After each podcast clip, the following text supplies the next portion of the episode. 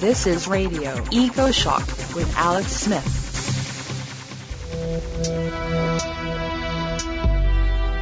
Most of you live in cities. The majority of humans do. Is your city ready for climate disruption? You know it is not. And just planting more trees won't cut it for what is coming. For the past couple of decades, Dr. Brian Stone studied cities in a changing climate, from nighttime heat stress through grid failure during heat waves. His 2012 book, The City and the Coming Climate, Climate Change in the Places We Live, won awards. Professor Stone is director of the Urban Climate Lab at Georgia Tech. Now, at this late date in the climate shift, he goes further. Stone's latest book is Radical Adaptation, Transforming Cities for a Climate-Changed World. From Atlanta, Brian Stone, welcome back to Radio EcoShock. Thanks so much, Alex. Thrilled to be with you again. Am I right? Are we past the point where a few zoning and bylaw changes will be enough to keep cities going into the future? Yeah, you are correct, and that really was the driving impetus of the book. I would say, the era of conventional climate adaptation has ended. And by that I mean, using our standard approaches to environmental management and hazard mitigation in cities really won't be sufficient to address the level of stress we're seeing, whether it be rising seas and flooding, droughts, wildfire and extreme heat. Our standard approaches to dealing with these kinds of hazards are not going to be sufficient. You studied the vulnerabilities of cities to increasing extreme heat, and last time we talked, you warned there are not nearly enough cooling centers in America, at least, with generator backup for a grid failure.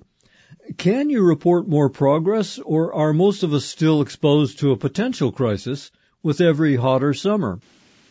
It's a critical question, and we followed up that study we discussed last time, Alex, with an additional study which was trying to actually measure how many people would be at risk of severe heat illness or death in American cities, and we looked specifically at Phoenix and Atlanta and Detroit. And we found if you had a concurrent blackout during a heat wave of historical intensity, so not a future heat wave, but an actual heat wave we've experienced in the past, that in a city like Phoenix, you would see as many as 1% of the population succumb to heat stroke, to die, and more than half the population would need to go to the hospital. And so, these are conditions for which we are just not prepared. We're seeing levels of heat and humidity that we've never seen before, and our emergency response protocols, just including just the basic number of emergency department beds, is not sufficient. So I think we are in a new landscape where we will require a different set of strategies to respond to these kinds of challenges.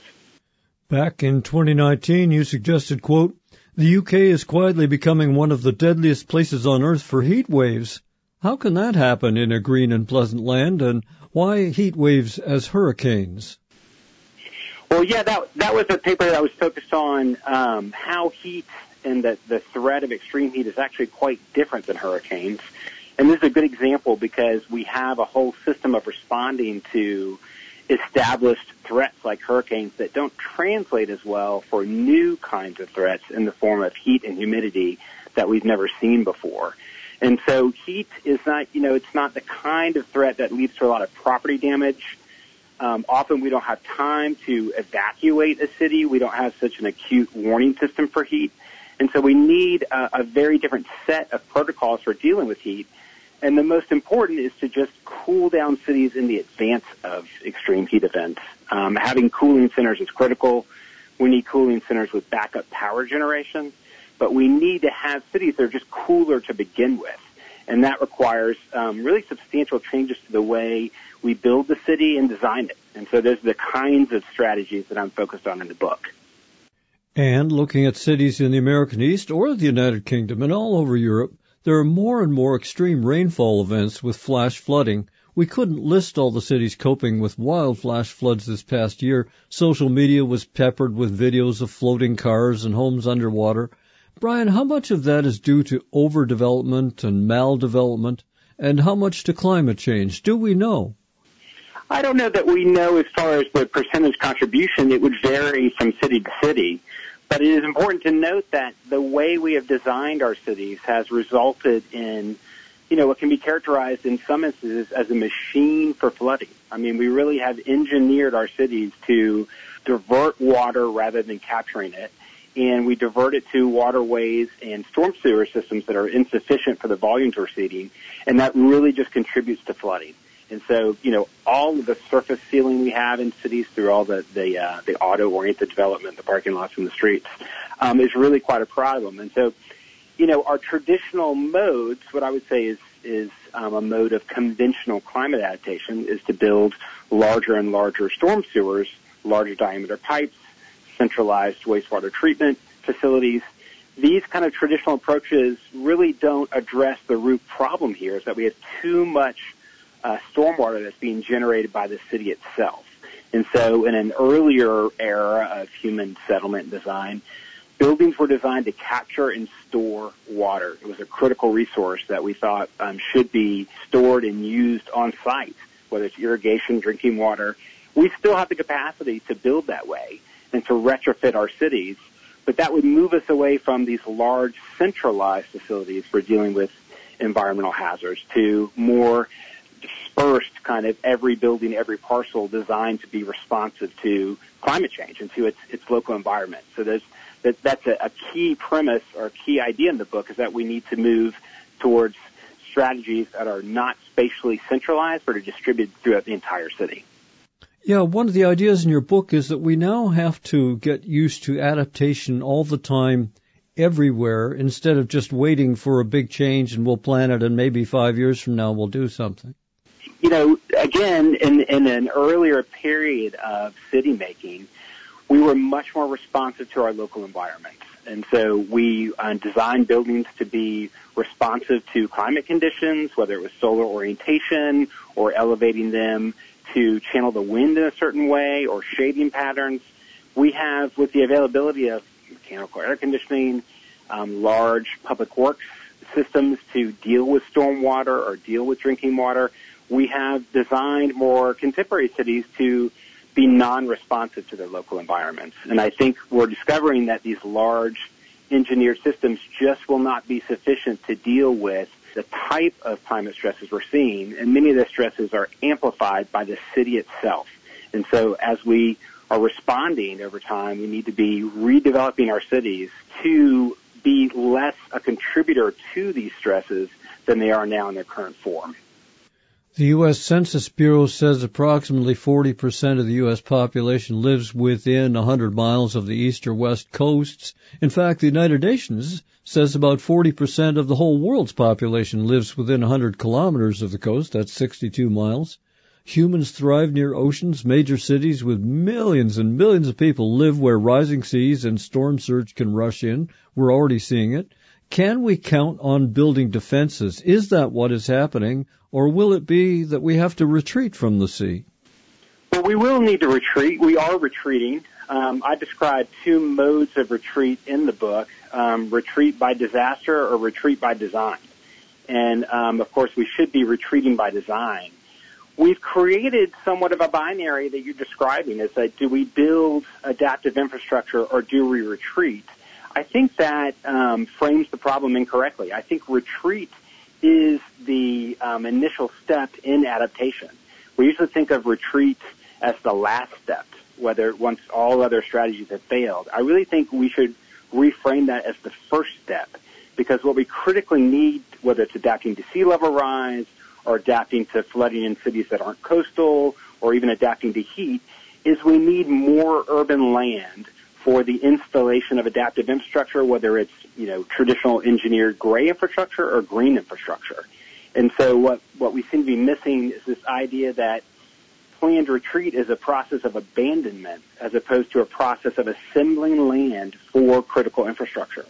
And so we do see some successful projects around the world where programs of property acquisitions and buyouts are used to assemble land to then build, whether it's a sea wall or a more extensive series of natural coastal wetlands, that is much more successful in managing the threat than, you know, a piecemeal buyout process or just constantly rebuilding. And it's this constant rebuilding that is really the mode of adaptation right now in the United States.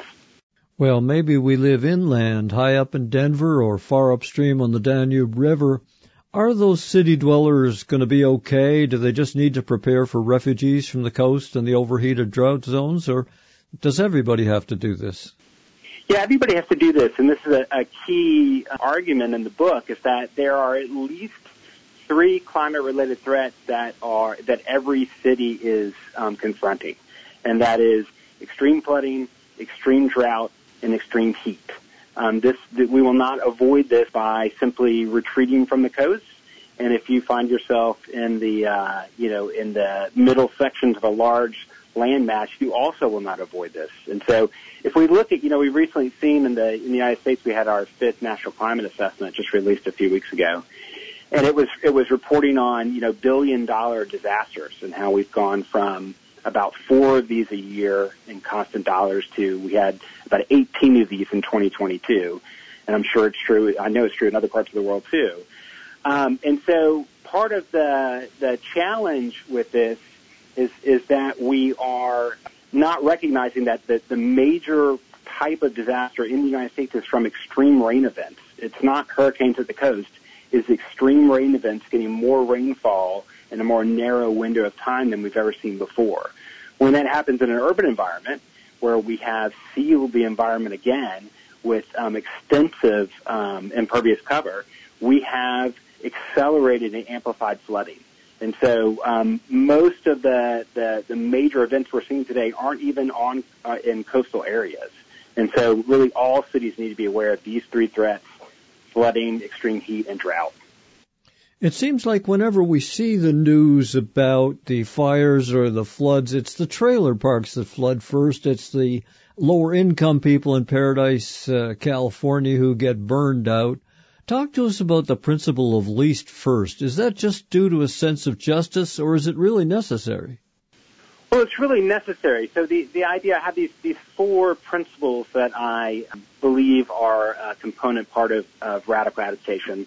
And the first one is that radical adaptation needs to be dispersive. We need to be focused on not just these centralized responses, but responding everywhere, all the time, as you mentioned. And the second is that this principle of least first, is that these communities that are most vulnerable to climate stresses need to be the first communities that we're working with, whether it's investing in the quality of the housing to make it more resilient, or to assist people in moving out of hazard zones, or to install adaptive infrastructure. And it sounds like a simple point that these most vulnerable communities should be our priority. What we see in the early responses to climate adaptation is actually quite the opposite. It tends to be the more affluent communities that are getting the governmental assistance. And that is really an inversion of the way we should think about this. The other variable to consider is that most of these, historically marginalized communities, particularly in the United States, are in these high hazard zones. And so these are the lowlands that flood the most commonly, or the most denuded areas that lack natural tree canopy and other vegetation and become the hottest zones in the city. These are the places we need to be investing in first. And so that this second principle of the least first, critical, I think, to, yes, addressing climate justice, but also most effectively targeting the areas that are going to be most stressed by climate shocks. And then most North American cities and suburbs were built around the car. We have houses in cul-de-sacs with nothing in walking distance, no public transportation. An article in Newsweek, January 15th, 2024, says Americans can no longer afford their cars. New cars cost what a house did. Used cars prices are insane. Insurance is high up there. More and more working people can't afford a car, and they can't make a living without one. Are people going to walk away from all those homes during a housing shortage? That doesn't seem likely. What can be done? This is really an idea at the core of the book, that if we're simply focused on adaptation as a response to climate change, it will probably fail politically and physically as a set of strategies. We really need to understand climate adaptation as a response to numerous kind of critical crises in the city today. And one of those crises is affordability, as you mentioned. We have an affordable housing crisis in cities. And so in responding to climate change, we can address both of these agendas. We have a tremendous amount of underutilized space in cities, impervious surface parking lots, on-street parking. My neighborhood, or my part of the world, Atlanta, we have really extensive suburban shopping malls that have been largely abandoned. These spaces can be redeveloped to be more conducive to affordability, but at the same time, less contributing to stormwater flows, extensive heat, and the amplifying factors of the city. And so we really need to combine these two strategies. There's been some very innovative projects. Typically in the Netherlands has always been a leader in this context, but with amphibious housing, the notion that some of these urban waterways that have been industrial docklands are actually quite suitable for housing that either is physically floating on the surface of the water or capable of rising up when floodwaters come in. That is an opportunity for using underutilized space for small-scale, more affordable housing that's very well situated for renewable power generation and other modes of transportation within dense cities. This is a combining of these two strategies focused on both adaptation and affordability that I think will make these types of strategies more appealing to communities as we move forward. Check out the Radio EcoShock website. We're at ecoshock.org. You are tuned to Radio EcoShock. I'm Alex Smith. Our guest is Professor Brian Stone from the Urban Climate Lab at Georgia Tech. We are talking about radical adaptation for cities in a time of climate extremes. In recent months, winter is hotter than normal throughout much of the northern hemisphere, with crazy records all over. It's very strange here. No snow in Canada in January. People in South America, though, they're frying in the heat with high humidity and hardly any relief at night. Big cities there, as in Africa, are surrounded by slums and uncontrolled growth. Is hope for radical urban transformation just for the developed world where we can afford it? No, I don't think at all. I don't think so at all. And I think, some of these communities, these informal settlements, have some of the most compelling adaptive features that the global north can learn from. I mean, this notion of amphibious housing is actually a very traditional practice that we see in many parts of the world. Vietnam is one example of floating houseboats, but also this amphibious housing that can rise up when floodwaters come in. That's been a long-term practice in various parts of the world that more industrialized cities can learn from. And again, I think these are the very places that we need to be intervening first. And so most of the principles and strategies that I explore in the book are pretty low-tech strategies. They rely, again, on collection of rainwater on site. They're more reliance on the energy we're given from the sun to power our buildings and to warm them in the winter, the use of collective resources to manage these stresses and promote greater community amenities. Another potential benefit of planned retreat is to, once we acquire land for adaptive infrastructure, to also make these formerly occupied spaces available for public use. This is another example where the Dutch have been quite innovative in acquiring land to allow for more natural flooding of their riverways, but then to also repurpose that land in periods where it's not flooding for community amenities, like parks and amphitheaters and extensive biking networks. As we move toward greater retreat, which I think will be unavoidable everywhere in the world, we need to be also thinking about these amenities that communities need and these opportunities for affordable housing. I wonder if cities can change. Back in 2009, I broadcast from a Resilient Cities Conference in Vancouver. The Eco-City World Summit was in Montreal in 2010. And then we have transition towns. That movement seems quieter, though it is continuing. Most cities seem frozen in the past. Brian, what will it take to finally bring on radical adaptation? Well, cities are always changing. They're changing in small ways. They are forever being redeveloped piece by piece. And so I think part of the problem of thinking about large-scale engineered strategies for adaptation is that it loses sight of this kind of organic, ongoing change process that's always happening in cities. For city governments, the way we interact with this process of change is through zoning codes and ordinances that essentially regulate how we can build, but then how we can change our structures over time. And so by changing these basic ordinances within cities that constrain our building process, we can change the fundamental DNA that drives urban design. And there's some great examples of this from around the world.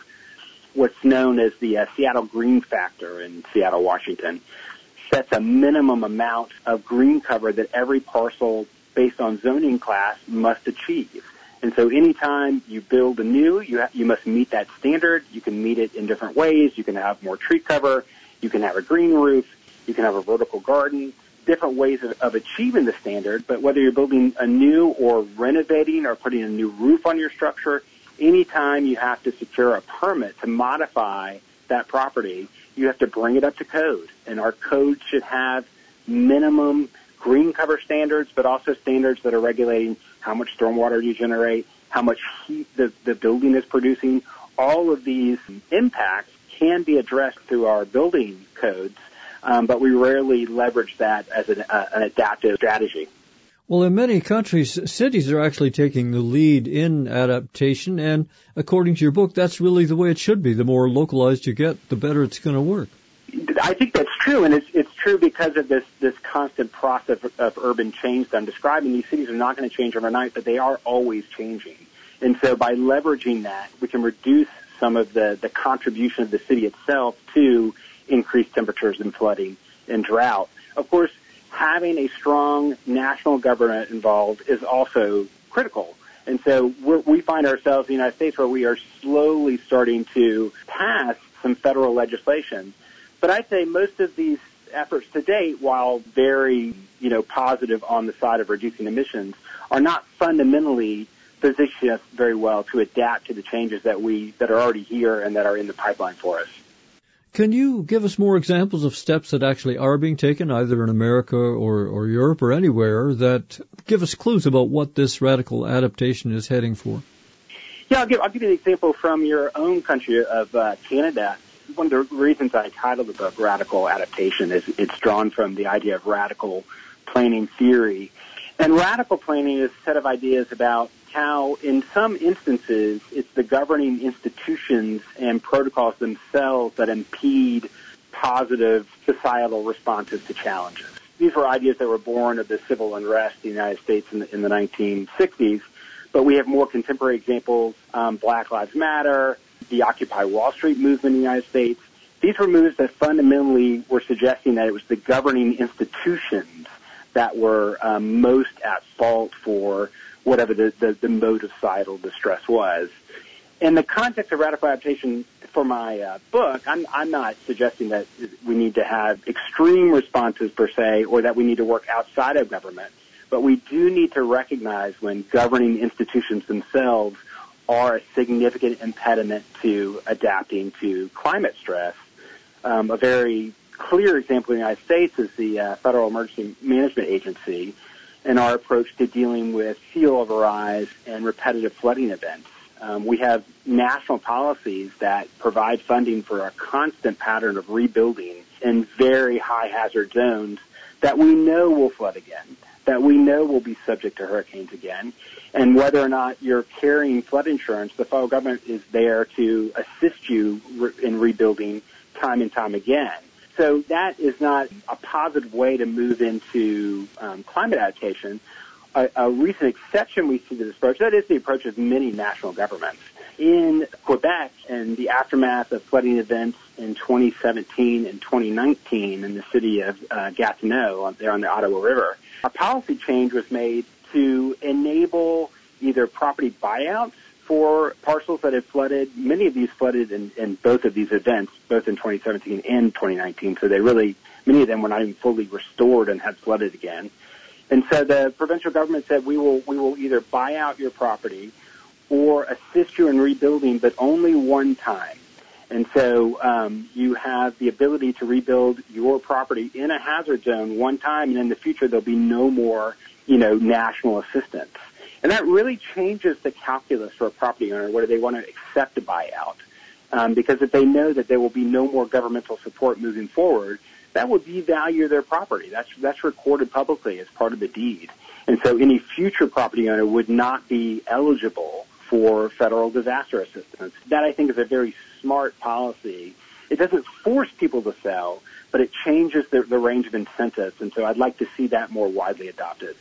When threatened by new situations, and this is a new situation, humans often retreat toward their vision of the past. Even folks who lost their homes during storms or fires try to rebuild the same fragile system. There's a growing consensus the real threat is less climate change and more inability to achieve human change. Are you optimistic your research and books could be put to use in time? I am optimistic. I think there, you know, for those of us who've been doing this for a long time, Alex, and you're certainly one of those individuals, and I am too, we haven't seen the level of responsiveness in the general public, at least in North America, that we do now. You know, it's really undeniable, not only that climate change is happening, but it's having impacts on our lives right now. And, you know, with every passing summer, we're getting closer to levels of heat and humidity in cities where it just will not be safe to go outside for anyone of any level of fitness. And so, you know, that's very constraining on, you know, our quality of life, and also has, you know, some pretty significant economic implications, particularly if you're a younger person. So I do think there's an appetite for a more kind of muscular approach to thinking about climate adaptation within the government, but also within community institutions. So I think there's an appetite there. But like I said before, we should not think of this simply as a climate adaptation initiative, but as a set of strategies that can achieve many objectives that we have in cities. One of those is affordable housing. We mentioned that. Greater engagement with our communities and neighbors is something that I think many of us are hungry for. And then we have a lot of long-standing ecological challenges and problems. We're seeing a lot of studies coming out now suggesting that our drinking water simply isn't safe with these forever chemicals. A general suite of strategies simply to make our cities more ecologically responsive, to look more like the ecosystems that they exist within, can go a long way to addressing many of these long-standing challenges while also reducing the impacts of climate change. Your new book is Radical Adaptation, Transforming Cities for a Climate-Changed World. Who is your target audience, and who can work with the tools and options you offer? Well, it's planners, government officials, but I've really tried to design the book to speak to any reader that's interested in climate change, and particularly interested in how climate change is playing out in cities. As we've mentioned, cities themselves are amplifying really all of the effects of climate change. And the most direct route for us to be impacted within cities is probably not a hurricane, but some kind of a failure of critical urban infrastructure. We have our electrical grid systems that are failing with rising frequency. In the United States, over a recent 5-year period, we've seen the number of major blackout events more than double over a very short period of time. And so, you know, these kinds of critical infrastructure failures are happening at the moment that the infrastructure is most critical to us. So in the midst of a heat wave, we have such demand on the electrical grid that we are losing our access to mechanical cooling when we most need it. That is something that it's very likely that most everybody in your audience will experience, has recently experienced, or will experience. And as we're approaching really critical levels of heat and humidity for just the human body, these kinds of mechanical systems are life support systems for us. Our affluence won't help us deal with this if we find ourselves in a situation where critical infrastructure is failing. You know, in our basic storm sewer systems is the same type of issue. We're seeing major flooding events in cities, lots of property damage, and some loss of life, because the city itself is contributing to flash floods of events due to the fact that we have an engineered storm sewer system that is no longer able to cope with the volumes of water.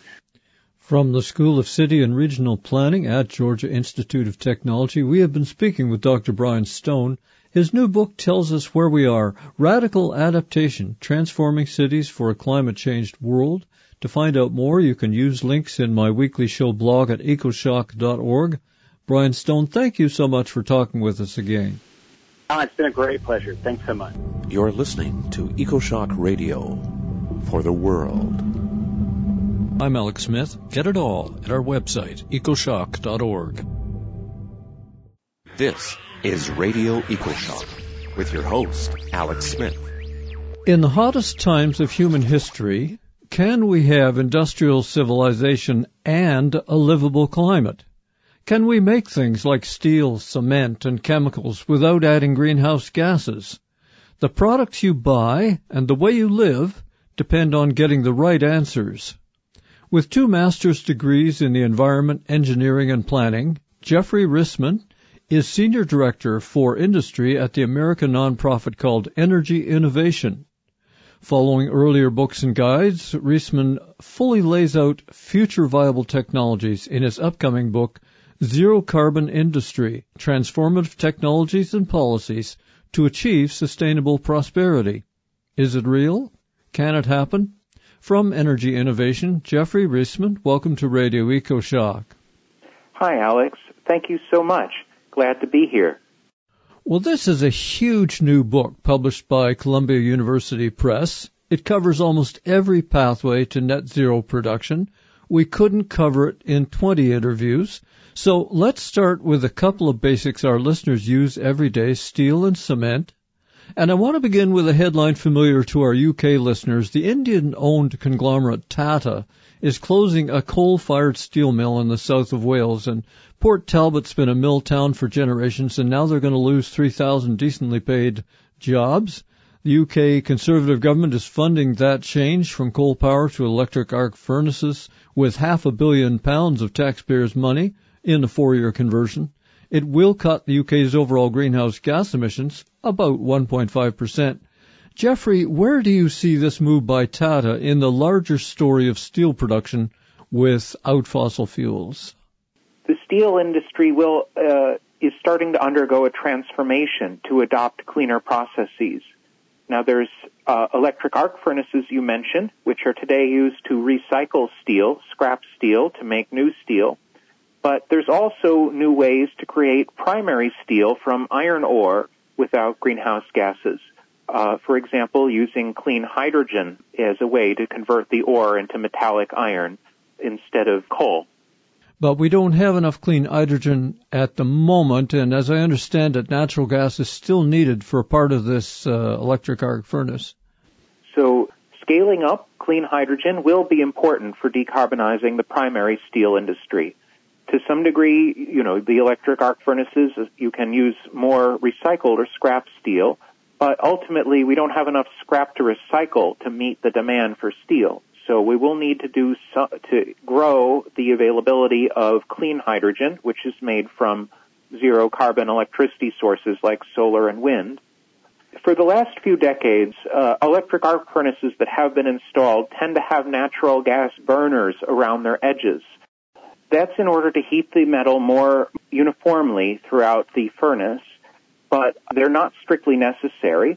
There were electric arc furnaces built without the natural gas burners, and there are other technologies that can be used to heat the edges, like induction, electromagnetic induction, where similar to an induction furnace, another technology I discuss in my book.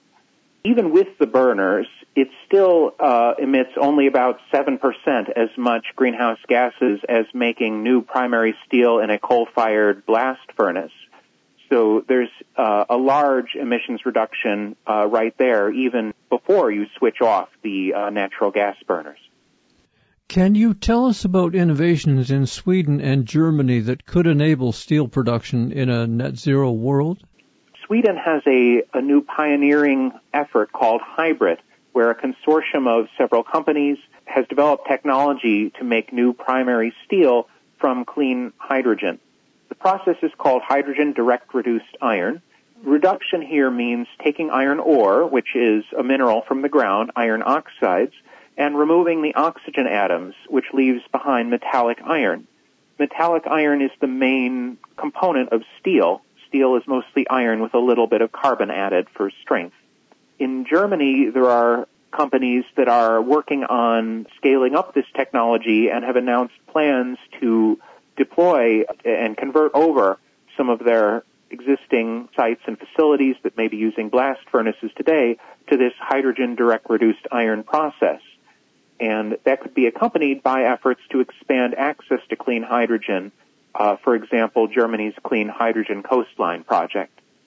Well, there are other approaches. I was wondering, steel making maybe should follow the aluminum industry to build plants near large renewable resources. Examples include the Kitimat aluminum plant in British Columbia, powered by hydroelectricity, or plants in Iceland using combined hydro and geothermal energy. Maybe Tata and other steelmakers should move to Iceland instead, or would the greenhouse gases savings be lost to longer shipping routes to the manufacturers?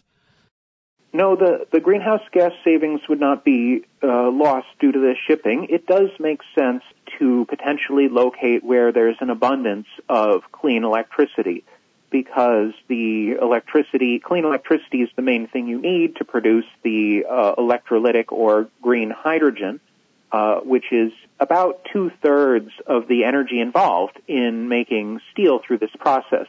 The remaining third is in the electric arc furnace that transforms the direct reduced iron into steel. And that uses electricity as well. So all of it is based on electricity, and so it can often be difficult to build new transmission lines to bring electricity long distances due to permitting challenges, and so it can be very sensible to do what you suggested and potentially locate facilities where clean electricity is abundant and lower cost. Well, here's a problem seldom discussed. A lot of steel products were replaced with plastics. Just look around your car or your home. Almost everything we buy has some plastic in it, but plastic is made from coal, gas, or oil, and we can't cut emissions without reducing plastic production, not to mention the tidal wave of plastic particles everywhere on Earth. Can we get out of this plastic trap, Jeff? It's a great question, and I think there are two approaches. There's the material efficiency and circular economy, which attempts to reduce our dependence on plastics. And then there are approaches to produce the plastic that we do need more cleanly. And they're both important. Material efficiency measures can essentially say what we care about is the ultimate service or purpose that a good is delivering. So for plastic packaging, say, all we care about is that the product inside the packaging reaches us intact and in working order. We don't need excess packaging beyond that. There are also material substitution alternatives. For instance, you can potentially package something in a cardboard box with, paper filling instead of in plastic. There are opportunities there to cut plastic use that don't make the experience of using the product any worse. In some cases, avoiding excess material use and waste can be better. That can lower our plastic demand, but we're unlikely to completely eliminate all uses of plastics. The remaining plastics that we do expect to still produce, you can make using clean materials. So the materials that go into making chemicals and chemical products like plastics are called feedstocks, the coal and natural gas and petroleum that you just mentioned. But you can make the same petrochemicals out of clean materials, whether that's bioenergy or hydrogen paired with captured carbon. And this is actually one of the higher value uses of hydrogen. If you use it for steel and for plastics, these are uses where you can't directly electrify it because you need the material.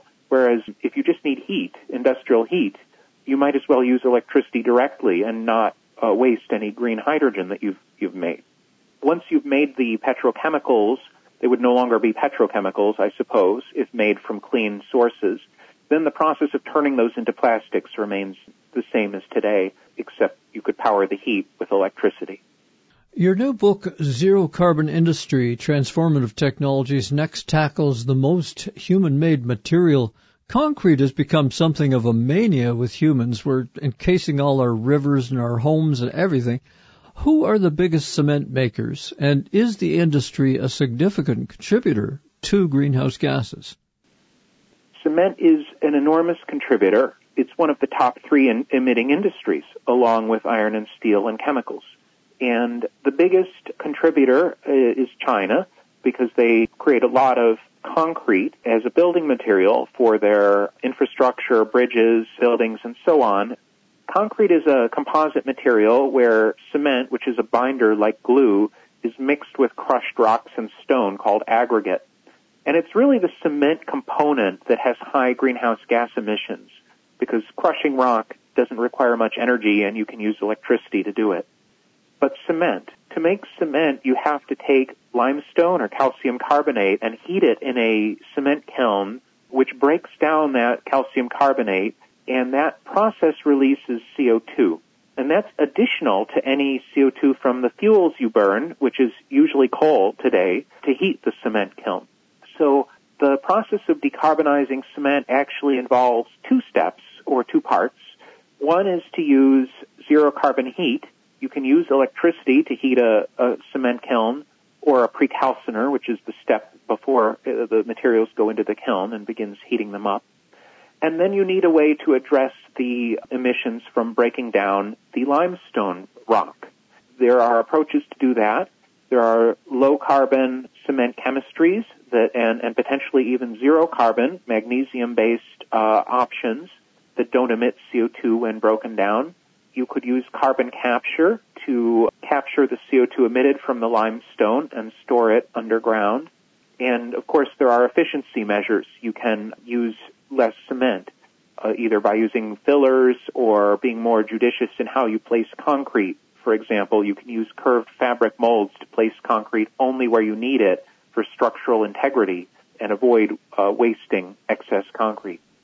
But then strangely, and I did not know this, aging cement begins to absorb carbon dioxide from the air, becoming helpful to slow climate change. Is carbon absorption by concrete significant, and is it enough to compensate for all the emissions from making cement? Carbon absorption by cement in concrete, once it's in service in a building, is very significant on a global scale. I believe it offset 1 or 2% of global CO2 emissions in recent years, which is huge. But it is not enough to offset the emissions from making the cement. When the cement is put into service and hardens and then it slowly absorbs CO2, it will eventually absorb about half as much CO2 as it emitted from its process emissions, meaning from the breakdown of limestone.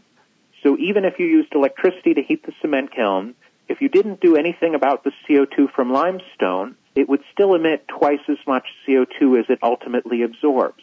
But if you could capture that CO2, suppose you used electrical heating for the cement kiln, and then you captured the limestone CO2 and stored it, then the cement would go on to sequester CO2 from the atmosphere about half as much as it emitted. But since what it emitted was stored underground, it could be a way to reduce atmospheric CO2 concentrations. Well, you mentioned carbon capture, and it's very controversial because, well, in all its scenarios, the Intergovernmental Panel on Climate Change depends entirely on massive recapture of carbon dioxide from the atmosphere. We might go above 2 degrees global warming average, but then bring it back down with carbon capture. Earlier attempts at this were tiny, and they've been abandoned, some of them. Climate scientists like Kevin Anderson call it a unicorn, basically a fairy tale leading us to burn more fossil fuels. Jeff, you write with some pretty hard-eyed optimism in technology. Do you really believe carbon capture in a big scale will happen, enough to claw back the temperatures we need? So there are two approaches to carbon capture. There's direct air capture, which is what you're talking about, taking carbon out of the atmosphere. And then there's capture at an industrial facility from a smokestack or from a cement kiln. I do not think we should be relying on direct air capture. I think it's very expensive and very energy intensive because CO2 is at a low concentration in the atmosphere relative to other components like nitrogen and oxygen. So it requires a lot of energy, and it's much more technologically feasible and cost effective to avoid having those emissions enter the atmosphere in the first place. So I am not a fan of the direct air capture form of carbon capture. For the type that's done in an industrial facility, I think there are limited cases where it can make sense. Cement making is one of them because the emissions from limestone breakdown are not from fossil fuels. So even if we displaced the fossil fuels, we still would have some CO2 from this calcium carbonate rock. And there are limited ways to address it without carbon capture. You can reduce the use of cement. You can some of these new chemistries can reduce the amount of CO2 per unit of cement. It's hard to get rid of it entirely without some carbon capture in cement kilns.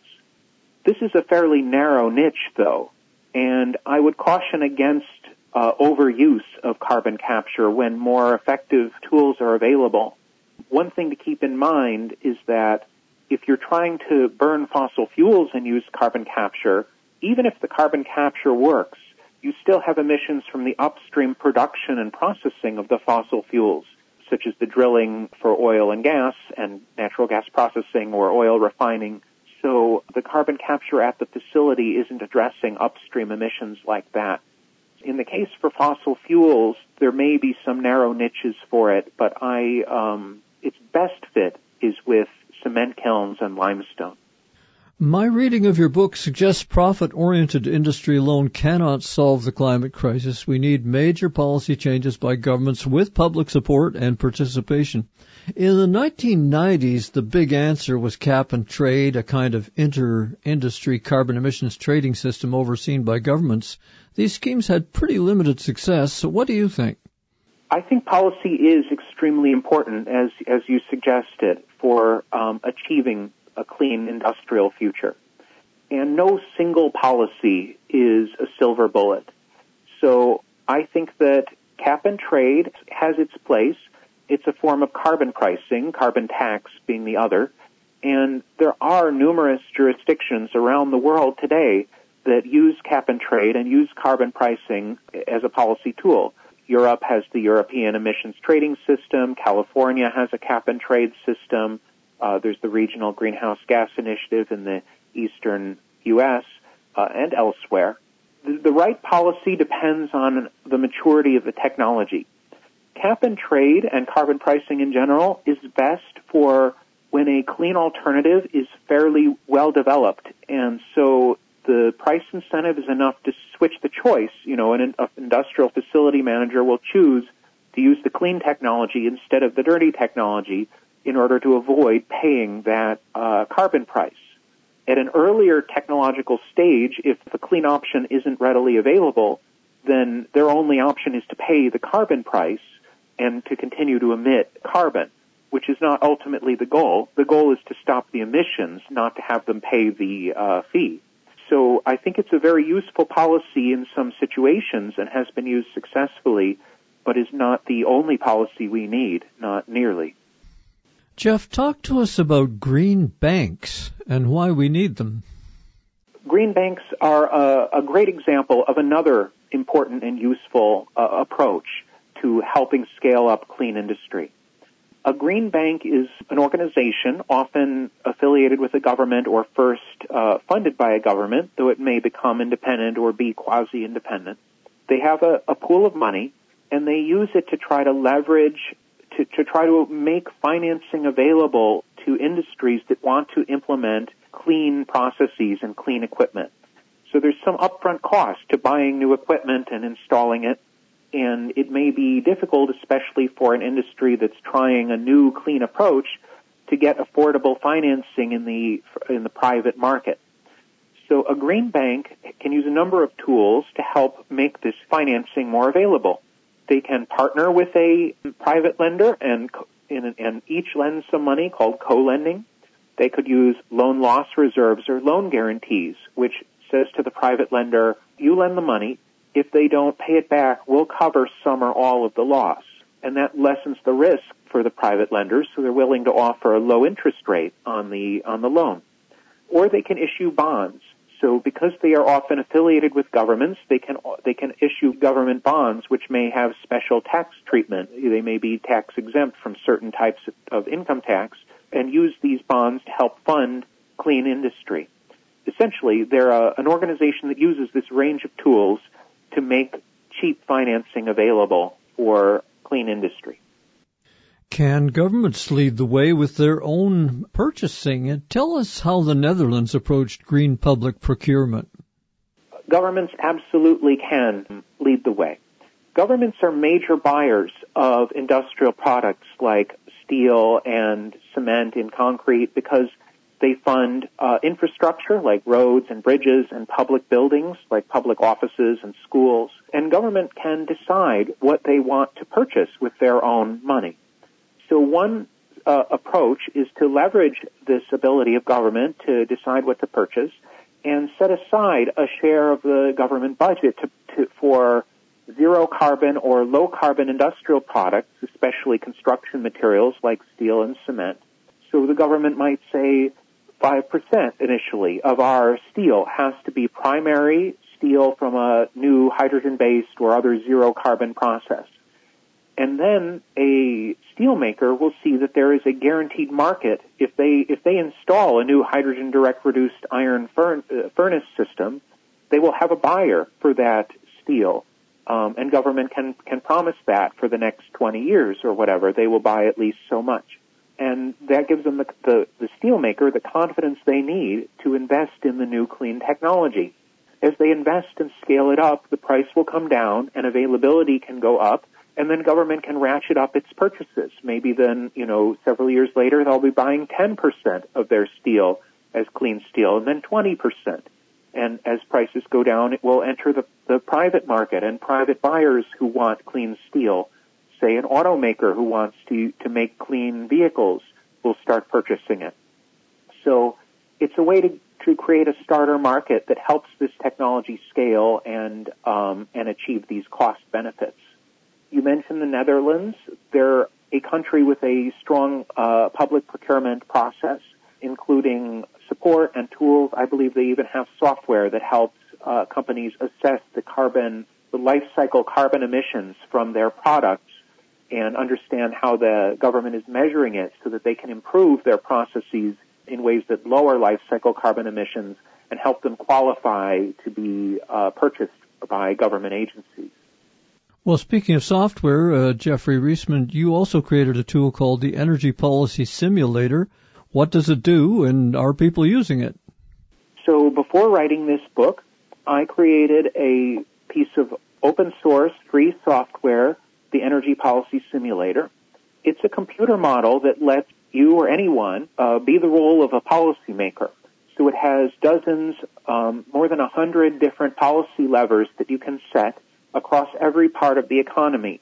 That could be carbon pricing, it can be efficiency standards, it can be all the things we've been talking about and more.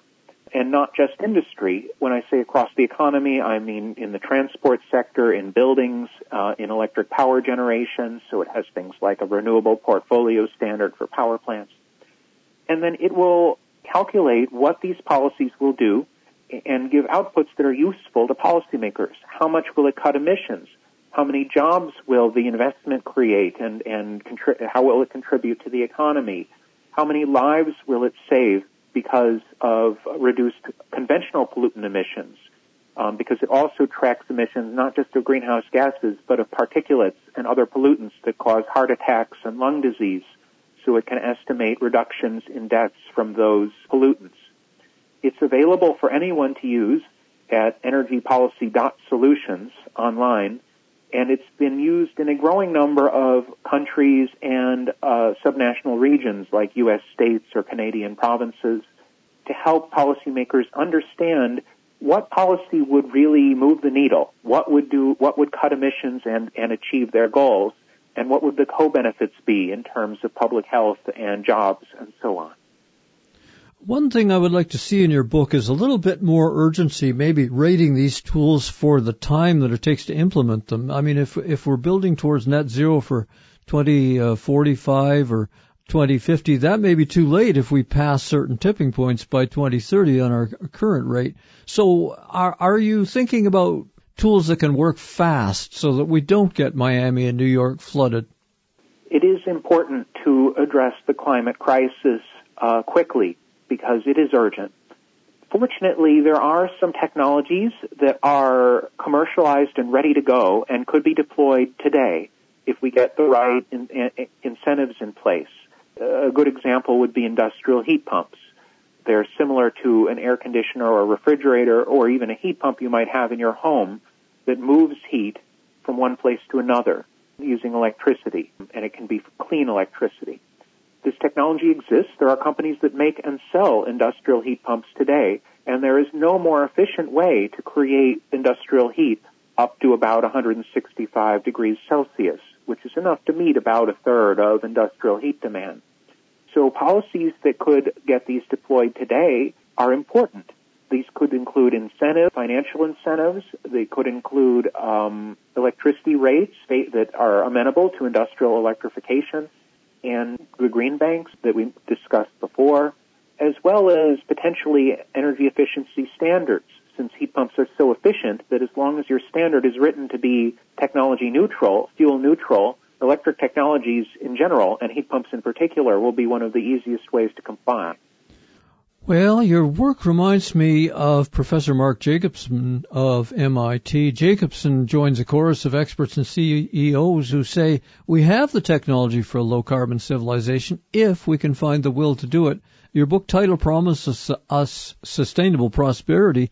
Given all the challenges, not just climate, but wars and pandemic and AI and crime, I'm doubtful. Jeffrey, where does your optimism come from?